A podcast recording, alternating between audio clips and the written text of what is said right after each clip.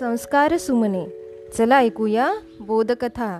या उपक्रमामध्ये मी विद्या गवई नरवाडे आपणा सर्वांचे पुन्हा एकदा हार्दिक स्वागत करते.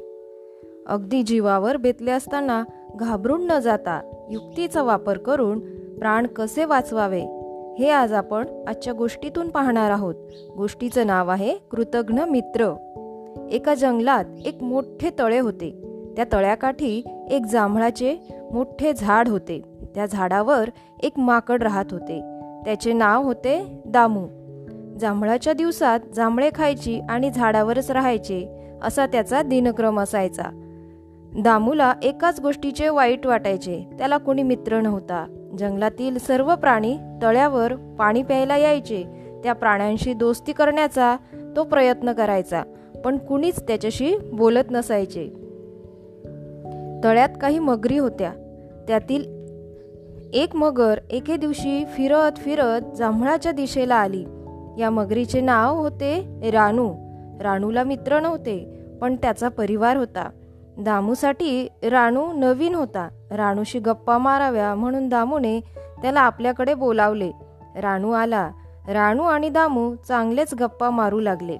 बऱ्याच वेळानंतर राणू तळ्यातील आपल्या घरी जायला निघाला. दामूने त्याला थोडी जांभळे दिली. राणूला जांभळे गोड लागली. आता राणू रोज दामूकडे यायला लागला. राणू आला की दामू त्याला गोड गोड जांभळे खायला द्यायचा. मग खालच्या फांदीवर येऊन तो गप्पा मारायचा. दोघं तासन तास गप्पा मारायचे. एके दिवशी राणू म्हणाला तू मला रोज गोड जांभळे खायला देतोस. मी मात्र तुला काही देऊ शकत नाही. तू माझ्या घरी चल. तेवढीच मला तुझी सेवा करण्याची संधी मिळेल. मी जमिनीवर राहतो. मला पाण्यात राहता येत नाही. मी कसा येणार तुझ्या घरी? दामूने विचारले. मी तुला माझ्या पाठीवर घेऊन जाईल. तू नाही म्हणू नको. राणूने विनंती केल्यावर दामू तयार झाला. झाडावरून उडी मारून राणूच्या पाठीवर बसला. दामूला पाठीवर घेऊन राणू खोल पाण्यातील आपल्या घराकडे निघाला. बरेच अंतर गेल्यावर राणू दामूला म्हणाला मित्रा मी तुला जेवणासाठी नेत नाही तर ठार मारण्यासाठी नेत आहे. तू दिलेली जांभळे माझ्या पत्नीने खाल्ली. तिला ती आवडली. रोज जांभळं खाल्ल्यामुळे तुझे हृदय तर जांभळाहून गोड झाले असणार. माझ्या पत्नीला तुझे हृदय खायचे आहे.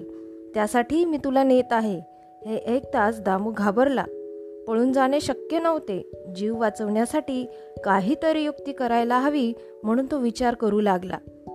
जरा वेळाने तो राणूला म्हणाला मित्रा तुझ्या पत्नीला माझे हृदय हवे हे आधीच का नाही सांगितले तू? आता मला नेऊन तुझा काहीच फायदा होणार नाही.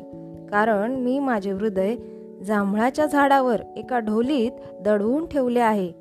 हे ऐकल्यावर निराश होऊन राणू परत फिरला. दामूला पाठीवर घेऊन तो वेगात जांभळाच्या दिशेने निघाला. जांभळाचे झाड दिसतात. दामूच्या जीवात जीव आला. त्याने वेगात उडी मारून जांभळाची फांदी धरली आणि सरसर चढत वर जाऊन बसला आणि अशा रीतीने दामूने म्हणजेच माकडाने आपले प्राण वाचवले. धन्यवाद.